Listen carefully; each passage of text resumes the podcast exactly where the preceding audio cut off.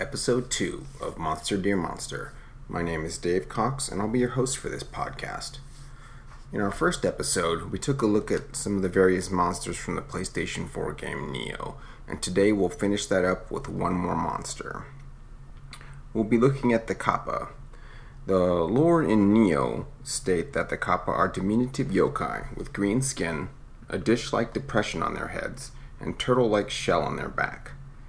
They generally lurk underwater, but they often emerge onto dry land as well. In the water, kappa are faster than fish, and they are known to commit evils, like seizing children playing in rivers by the leg and dragging them under, or stealing the shirikodama, soul from people's behinds, and leaving them listless shells of their former self. Cowardly by nature, kappa flee underwater at the first sign of danger, they are rumored to have a taste for cucumbers and to wither and die if the water in the dish on their head dries up. Other legends say that a treasure lies concealed inside their shells and can be claimed if the kappa is slain before it can escape. In the game world of Nioh, this plays out in various ways. The kappa you encounter are indeed smaller than the player character and quite nimble. Roughly the height of a child, they stand about listless, unaware of your presence at first, but are quick to react the moment they realize someone has spotted them. Kappa are fast to flee and slow to retaliate if attacked. However, they are, if they are spotted and then ignored, they will taunt the player by slapping their own backside and otherwise hopping aimlessly about. More often, they will simply run away, drawing an unwary follower toward other yokai opponents. However, Rather than fleeing into the nearest source of water, the Kappa will summon a portal into the yokai realm and disappear for the duration of the particular mission encounter. Fitting the in game description, this yokai sports a glowing turtle like shell on its back, though one, one formed from chunks of amrita, rather than a proper shell structure. Likewise, the Kappa bear a distinctive shaven bowl atop their head, although there is no water present. Should the Kappa be defeated, they will drop various items, which is surely the treasure referenced in the lore. All of these points are not far off from the traditional folklore regarding the Kappa. Their visual representation is roughly the same, as is their behavior. But one point of note stands out. The folk tales generally agree on the same point that the Kappa are honor bound to return a bow. This is referenced as one way to defeat a Kappa, as by bowing, the creature will spill the water from its head and weaken. Given the fact that this method is consistent, Given the fact that this method is consistent and there's a system built into Nioh that allows the player character to perform a bow gesture, I decided to look into using such a tactic. Unfortunately, several attempts did not yield a single positive result. If any of you have success in this tactic, I would be interested to hear about it. After my own failed attempt, I checked into several online forums through Reddit and Fextralife but any of the records I saw um, didn't have any video evidence or anything more than anecdotal proof. Uh, also, several of the commenters uh, reported that this uh, technique didn't work, which is unfortunate because I thought it was a pretty cool uh, lore trick that uh, would have tied everything together. Unfortunately, it didn't turn out that way. Uh, even after five minutes of running around vigorously bowing at the Kappa didn't really yield any results. I mean, aside from the Kappa backflipping itself and landing on me with the spiky shell, uh, it didn't turn out so great. On a more successful note, for the second half of the podcast, we'll take a look at the 2010 film Death Kappa by director Tomo Haraguchi. Here's the basic synopsis of the film. Our protagonist, Kanako Kado, returns home to the countryside after she fails to hit it big as a pop star in Tokyo. Raised by her grandmother after her parents passed away, Kanako decides her failure was a sign that she should come home and spend time returning the care that her grandmother had given her in raising her.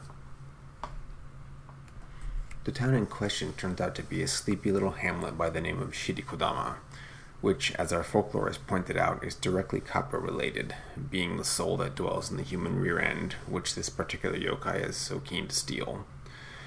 Upon Kanako's return with her grandmother, a fatal accident occurs, leaving the young woman alone to fend for herself.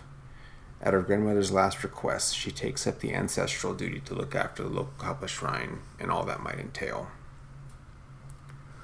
Unfortunately, due to the circumstances surrounding her grandmother's fate, the shrine itself is tossed into the ocean along with the mummified remains of the kappa she had been entrusted to honor. This series of events sets into motion the trouble that soon befalls Kanako as she finds out the ancestral task was perhaps more involved than her grandmother let on. The rest of the film centers on plots involving an underground sect of nationalists aiming to both restore Japan to its pre war glory and to reinvigorate the heart of Bushido within the people, as well as an epic battle between the Japanese self defense force and a threat awakened by nuclear disaster, the giant monster Hyanggolas which in this instance is creeping well into satire on a certain King of All Monsters franchise. However, our titular yokai, the Kappa, is not ignored in these proceedings, as unrelated as they might outwardly seem. Case in point, the nationalists' aim to restore the fighting spirit of Japan on the world stage centers around the research of a World War II era scientist, one who aimed to utilize cells from the mummified Kappa to genetically enhance Japanese soldiers, ultimately creating the Umihiko, a military unit capable of amphibious assault on enemy shores and resembling another iconic movie monster, one from a particular Black Lagoon. This plot thread culminates in the deployment of the nuclear weapon in question that kicks off the events of the later half of the film, in which the giant dragon beast Hyanggolas is awoken and does battle with an inexplicably similarly building sized kappa. As to the Kappa's depiction in this film, we find it holds true to the folklore, more so than in the video game Nioh. Here, the Kappa is for a time child sized and demonstrates considerable skill in the fighting art of sumo, emerging victorious on multiple occasions. Additionally, our green yokai friend has an ear for music, giving some indication that it understands or at least appreciates human language. An appetite for entrails is not shown, thank, uh, thankfully, but the uh, Kappa certainly enjoys cucumbers in repeated scenes, going so far as to regain the will and energy to fight when supplied with a giant version of the vegetable. During the film, we also find out that the Kappa is replenished with water, and in particular, water applied to the barren dome atop its head. This, this facet plays an important role during the beginning and toward the end of the movie. With that, our comparison of the Kappa yokai is complete. Now I'd like to address listener questions. For this episode, we have one submitted via Twitter from Vader Van Oden. Vader has asked for me to discuss the Kodama in Nioh and wonders if there's a darker side uh, behind their, their cute facade. So, looking into the folklore for the Kodama, they are almost always depicted as benevolent tree spirits, barely fitting into, into the classification of a yokai at all. The Kodama were viewed as guardian spirits dwelling on the physical plane only through the using particular trees as an anchor point but in doing so, their life force becomes tied to the tree, and the opposite also holds true. This aspect is transferred into a folk veneration of these specific trees, becoming sacred over long periods of time as the dwelling place of local guardian spirits.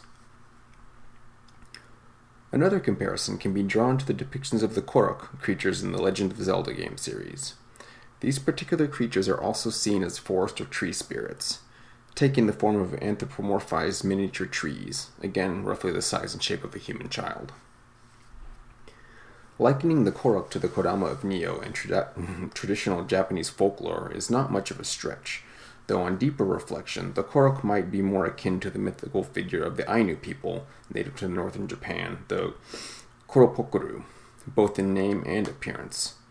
The Koropokuru are said to be diminutive childlike spirits who hide themselves beneath large butterbur leaves. And this is also a distinctive trait of the Korok, who wear face shaped leaves as masks. I think this is an interesting comparison and wonder how much cross pollination exists in popular culture between the Japanese Kodama and the Ainu Koropokuru. Perhaps we'll take a deeper look into this topic on a future episode. Hopefully, this answers your questions, Vader. That brings us to the end of the episode. But first, I would like to thank the folks over at the Dark Insight podcast for giving Monster Dear Monster a shout out on episode 49. As promised, I'm returning the favor. They're a great bunch, and if you're interested in an international opinion on current video games, then they've got that in spades. You can find them on darkinsight.net or on Twitter at darkinsightpod. Give them a listen. Maybe a kind word or two on iTunes. For episode 2, this is Monster Dear Monster, and I'm your host, Dave. You can find the podcast at monsterdmonster.fireside.fm or on Twitter at mon underscore dmonster. You can also reach my personal Twitter account at sentient underscore plus. Questions and comments are quite welcome, and I look forward to hearing from you, dear listener.